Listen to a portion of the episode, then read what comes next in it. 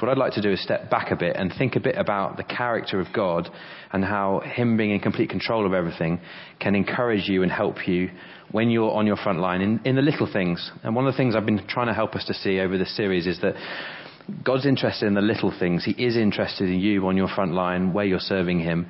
And sometimes it's the very little things that can have the most profound impact on those around you. Um, so to do that, we're going to look at a um, slightly unusual book, the book of Esther. So see if you can find the book of Esther. Uh, it's in between Nehemiah and Job. Uh, of course, that's no help at all.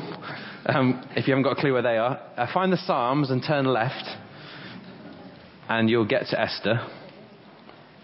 If you want a Bible, there's time just to run out and grab one. There we go. If you haven't got one, then uh, try and reach one. Uh, I love the book of Esther because it teaches you something amazing about God and God being in total control of everything. And uh, I think it's a really heartwarming book because it, it, says to us when we think, here I am on my front line, what difference could I make? Uh, you see a very sort of unsuspecting person in this story who becomes a bit of a hero because she is faithful to God uh, it started off very small and became very significant. And I want us to think about that and then let that apply in to more specific areas where you're struggling with um, facing injustice or untruth. Um, so we're going to do a sort of whistle stop tour through the book of Esther. Um, Helen's going to just read selected verses to kind of help us pinpoint, and uh, I'll just work our way through it because it's a really helpful book, and I want to encourage you with it this week. Um, so we're in the fifth century BC. Um, when God's people were exiled, first of all, um, it was the Babylonians who were this great superpower who took them off into exile. After the Babylonians were the Persians. If you watch the film 300, um, the Persian king was a guy called Xerxes. Uh, he was a very, very powerful king, and he was king over Persia. Um, so we're talking about sort of 5th century. Um, and Xerxes king, he's hugely powerful. Can we have uh, chapter 1, verse 1 read, please, Helen? This is what happened during the time of Xerxes the Xerxes, who ruled over 127 provinces stretching from India to Kush. So that's a little picture of the Persian Empire. You can see its extent. And you've got to remember, this is uh, BC. This is uh, kind of uh, long before some of the transport links that we have today. And to have an empire that extends that far shows huge power. So here's this king who's got incredible power. And we also know he's very wealthy. If you have a look at chapter 1, verse 4. For a full 180 days, he displayed the vast wealth of his kingdom and the splendour and glory of his majesty. This is really a story about God's sovereignty, and what I love about the story is what we do is we see in it God in his sovereignty. That's a word that really means God understands everything, sees everything, and is in complete control of all things. Uh, it's his world which he has created. When you think about God's sovereignty, this is an amazing story that shows us that God is in control and at work, often in very insignificant places.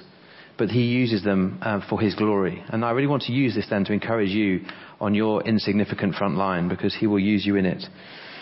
Uh, basically, uh, as the story goes, I won't uh, go through all of it, but Xerxes has a, a queen, a, a, wife called Vashti, uh, but she disobeys him, and uh, he loses his temper and he basically kicks her out. He's a king, he's very powerful, so when his wife and him fall out, out she goes, and in comes another one.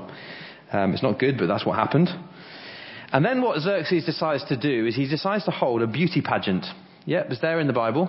Uh, this is a Miss World, which is some beauty pageant that apparently happens where um, beautiful women come and parade themselves and somebody, I don't know how, votes on who should win Miss World. Um, but there's this beauty pageant, and all the beautiful women in Persia and across the empire are paraded before the king. Remember, he's so powerful, he can do what he likes. He gets all these beautiful women in, and they all parade, and he chooses this one. Someone who looked a bit like that, perhaps, uh, Queen Esther. So have a look at, um, first of all, the intense pampering session that these women go through before they come before the king. Chapter 2, verse 12. Before a young woman's turn came to go into King Xerxes, she had to complete 12 months of beauty treatments prescribed for the women, six months with oil of myrrh, and six with perfumes and cosmetics. Couldn't think of anything worse. But there we go. No, uh, so this is really intense beauty pageant. They've all um, dolled themselves up. They're absolutely beautiful. They come before Xerxes. He chooses Esther, chapter 2, verse 17. Now the king was attracted to Esther more than to any of the other women, and she won his favour and approval more than any of the other virgins. So he set a royal crown on her head and made her queen instead of Vashti. Now, the amazing thing in this story is that um, this beautiful woman, Esther, um, she may prove to be the superhero in the story in many ways, but she's a bit of an outsider. She's a Jewish orphan. If you look back in chapter 2 to verse 7, Mordecai had a cousin named Hadassah, whom he had brought up because she had neither father nor mother. This young woman, who was also known as Esther, had a lovely figure and was beautiful. Mordecai had taken her as his own daughter when her mother and father died. So here's this young girl. She's beautiful, but there's not a lot going for her. She's an orphan. She's very vulnerable. You think, how in the world could she be right at the heart of God's plan in this massive kingdom with this King Xerxes? But God has a plan to use a seemingly insignificant woman to speak for truth and justice in a very big situation. Uh, basically, the story goes on. There's another chap who's a nasty piece of work called Haman. He's um, basically the prime minister of Persia he becomes power hungry and he, he manages to persuade the king that everyone in the empire should bow down to him. Um, of course, um, uh, Mordecai, the uncle of uh, Esther, doesn't, and nor does Esther. Um, so he gets really cross, and so he manages to persuade the king to basically implement this widespread ethnic cleansing to destroy all the Jews in the kingdom. So have a look at chapter 3, verse 13. Dispatches were sent by couriers to all the king's provinces with the order to destroy, kill and annihilate all the Jews, young and old, men and women, on a single day, the 13th day of the 12th month, the month of Adar, and to plunder their goods. You imagine you're Esther and you're this vulnerable person who's been brought kind of into the king's palace. You've been now made the king, uh, the, the queen, almost by force, I guess, and by virtue of the fact that you're beautiful. And then you hear that there's this great plan to kill all the Jews. That includes possibly you, and it includes all of your family, others who have been orphaned or exiled with them. It's a pretty desperate situation. You're thinking, God, what are you doing? Why have you put me in this place? Esther's thinking. How in the world can I be useful for you here? But throughout the story, you see God at work, bringing her to this place, bringing her into the palace, bringing her into a very influential position next to the king. And she's going to speak out before the king. Um, but to do that is hugely significant in the culture. So we're just going to see here. Here's a picture of perhaps Esther going before the king. Uh, that would have been very serious. Have a look at chapter 5, verse 1. On the third day, Esther put on her royal robes and stood in the inner court of the palace, in front of the king's hall. The king was sitting on his royal throne in the hall, facing the entrance. That probably doesn't mean much to us. She just goes before the king. Well, she, uh, he is her husband. Uh, you think, well, it'd be normal for a queen to come before a king. But in that culture, it wouldn't be normal at all. In fact, to do that, she was risking her life. If you look back to chapter 4, verse 11. All the king's officials and the people of the royal provinces know that for any man or woman who approaches the king in the inner court without being summoned, the king has but one law that they be put to death unless the king extends the royal scepter to them and spares their lives. But 30 days have passed since I was called to go to the king. Pretty frightening. Your husband has the power to raise a scepter saying you can live or to raise a sword and say you be killed, and it's simply based on whether he is pleased with you that day. It'd be slightly frightening state of affairs if that was the state of our marriages here. Um, but there, there Esther is, and she's very brave, and she goes before the king. And what she does is she asks the unthinkable. She almost asks the king to reverse the plan that's been made. Have a look at chapter 7, verse 3. She asks the king for the Jews to be spared. Then Queen Esther answered, If I have found favour with you, your majesty, and if it pleases you, grant me my life. This is my petition. And spare me my people. This is my request. Great bravery, an insignificant person in a really important situation who was prepared to speak for what was true and what was just, even when it could have cost them their life. And then note how God has honoured her. Chapter 8, verse 11, last verse.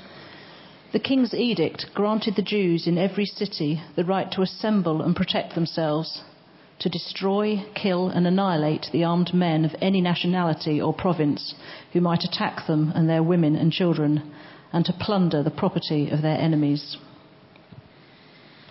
Now, that's the story, um, but I want you to think about how that story can speak into your situation and your front line where you are faced with injustice, um, untruth. And I've just got a few applications, uh, three sort of theological applications, things that are true theologically before God if you're a Christian believer, and then some really practical things to think through as you go into the weekend. Here's the first one. What we see in the book of Esther is that each of us are where we are for a reason. That can be hard, can't it? When you're stuck in a job or on a front line where you think, how could I possibly honour God here? I don't enjoy my work or the place I'm in. Uh, I've never had a significant conversation with anyone. Uh, no one even knows I'm a Christian, or everyone, everyone knows I'm a Christian, now I've got no friends. Whatever it is, it can be really tough. But this story teaches us that none of us are where we are. Um, there's always a reason why we are where we, are where we are. That can be tough, but perhaps we need to be praying, God, how do you want to use me in the place that you've put me? Why am I here? Who do you want me to be a blessing to? Second thing we see throughout the book of Esther is that God is always at work. I'd encourage you to read through this book, start to finish, one day in one sitting. And it's an amazing book. It's a real adventure story, really. Um, Esther's one of the great sort of heroines of the Bible. Um, but God is always at work, even when we can't see it. And that can be a particularly hard thing to trust in periods of suffering. It can be a particularly hard thing to trust when you're faced with a situation of injustice or untruth. But it is a promise that God has made in His Word that He is always at work.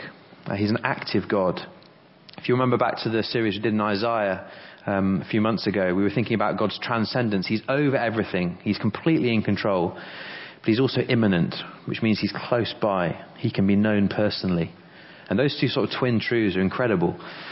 So as you think about you are where you are for a reason, even if you can't see it, always hold on to the truth that God is at work even when you can't see it. And the third thing is, God promises to bless those who seek to honour Him. Um, I was having a conversation with a friend of mine yesterday, and we were, we were saying that the blessing that God promises isn't always our comfort. It's not always what we feel would be right or best, but it's always what He knows is best for us.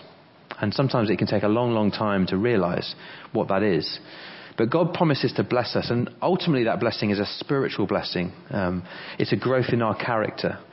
It's teaching us to be more dependent on Him, uh, working and shaping and molding us to be more like His Son. And that can be tough. But if we hold on to those three truths, which are truths we see weaved all the way through the book of Esther, that can really help us to think, there I am, little me, on my front line. What difference could I possibly make? And then you think, here's Esther and she's an orphan. She had a terrible start, but God put her in a place which was able then to use her because she stood for what was true and what was just. And it's a really helpful story in that regard. Here's just a couple of verses I'd like you to spend some time pondering. Uh, we've looked at the Colossians one a number of times. I think one of the greatest joys of being a Christian is that you have a Lord who is not your earthly boss who could be reasonable and fair, but equally could be unreasonable and unfair. Uh, one of the great joys of being a Christian is we have a heavenly Father, and He is the one ultimately we're serving. And that can mean that sometimes we have to stand for what is true and what is just, and it can cost us. But it's a verse saying whatever we do, we're to do it for Him ultimately. And sometimes I've known Christians who have stood up for Christ in the workplace or on their front line, and it's really cost them. It's cost them a promotion, it's cost them their reputation, it's made life far harder for them. Uh, but God has honoured uh, that courage. He's honoured it and He's used it for His glory. Perhaps a slightly more challenging verse, but it comes in Mark chapter 8. It's not in the easy words of Jesus. But he did say to his disciples in a moment where they had a choice were they going to follow him or were they not going to follow him? He just predicted his death. Uh, if anyone is ashamed of me and my words in this adulterous and sinful generation, uh, the Son of Man, Jesus, will be ashamed of them when he comes in his Father's glory with the holy angels. Uh, you think about adultery, it's unfaithfulness ultimately, isn't it? And we can be unfaithful to God, spiritual adultery, when we fail to have him as Lord of our life. And sometimes it's easier, far easier, to shy away from speaking up for what is true and what is just, because to do so would cost us. Um, but as some have pointed out, it can be really hard when you want to speak up for the name of Jesus and it's so much easier often to keep our mouths shut because it just gives us an easy ride. And yet the challenge is, is he our Lord? Now, of course, that takes wisdom. I appreciate that in a lot of workplaces, um, it's not easy or even you're not allowed to speak publicly about your faith. And we need to honour those who are in authority over us in those workplaces. But there are ways in which we can still speak up for what is true. And uh, it's a real challenge to us, isn't it? Uh, do we let Him be Lord of our life? Well, they're the kind of theological truths which we have to grapple with, we have to think through, um, but I hope will help us. I'll just remind you of them again. You are where you are for a reason. God is always at work, even if you can't see it. Um, I've had to remind myself of that this week, and uh, I encourage you to think about that this week. And God blesses, grows the characters of those who seek to honour Him.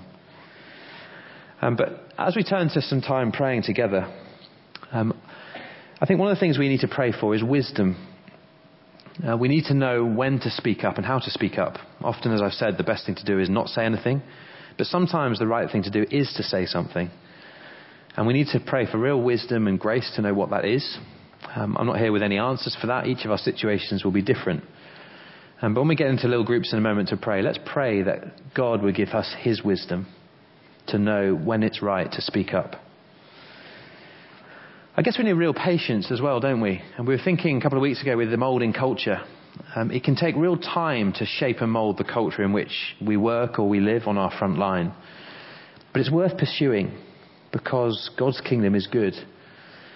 And I just encourage you with this patience. Think about you playing your part. I always think about the example of recycling, for instance, and trying to be a good steward of God's planet. You probably think at times, and I do, you know, what difference will it make putting my milk bottle in the recycler rather than just chucking it in the bin? At one level, it makes no difference at all. But another level, it makes a very profound difference because if every Christian had that level of integrity of wanting to make a difference in all the little things, you add it all together, and over time, with great patience and the wisdom God gives, He can use Christian witness to be very powerful. So let's pray for wisdom for each other. Let's pray for patience. And let's finally pray for courage. And I guess this is perhaps the most challenging, but it's do I love Jesus Christ enough to honour him no matter what the cost?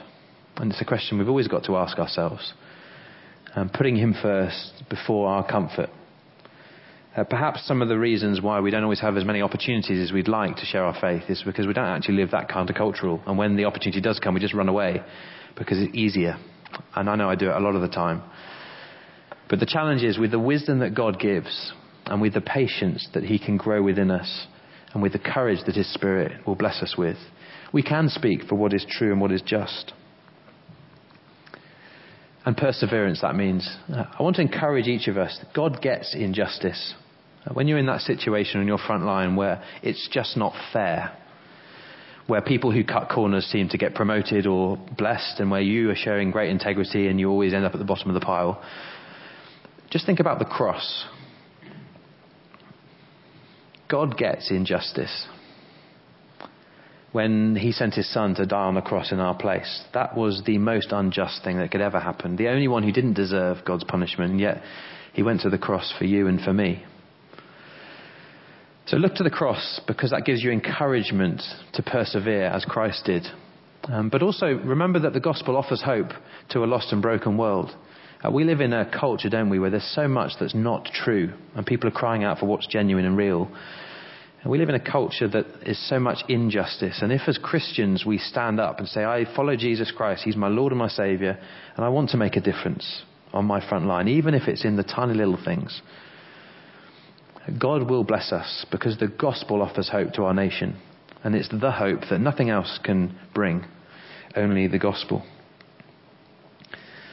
Just as I close, there's one thing in the book of Esther that's a real surprise it's a book all about God's sovereignty. Does anyone know what the one surprise is in the book? There we go. Do you know that? It's, one of the, it's very rare to have a book of the Bible that does not mention God. You won't see God's name anywhere in the book. And yet, I read through it again this week. Almost on every page, you're seeing God at work. And I want to encourage you with that because you'll go into your front line tomorrow morning and you're probably at times thinking, Where is God? I can't see him. I don't feel he's in my work. I can't see how I can be significant. I feel alone. But as you look at the book of Esther, you see God on every single page. And as I prayed at the beginning of the service, he's already gone ahead of us into Monday morning. He knows exactly what struggles and joys you'll face. And he's gone before you. So maybe your prayer tomorrow morning, tomorrow morning should be, God, what are you doing today and how can I be a part of it? I want to speak for what is true and just. And I thank you that you are with me. So be encouraged. God is not a distant God who doesn't care. He's in our lives, even if we can't see it. We just got to look for it. What I'd love us to do is just to spend a moment of reflection and just to turn in twos and threes and just pray for each other, to encourage each of us as we go out onto our front line tomorrow. And let's not spend time talking and sharing where we're going to be because then we won't pray. Um, but why not just we uh, lead each other in some short prayers in twos and threes, or just sitting quietly on your own if you prefer. And let's pray that as Christians we can hold up what is true and what is just to a broken and lost nation. Let's take a few moments now.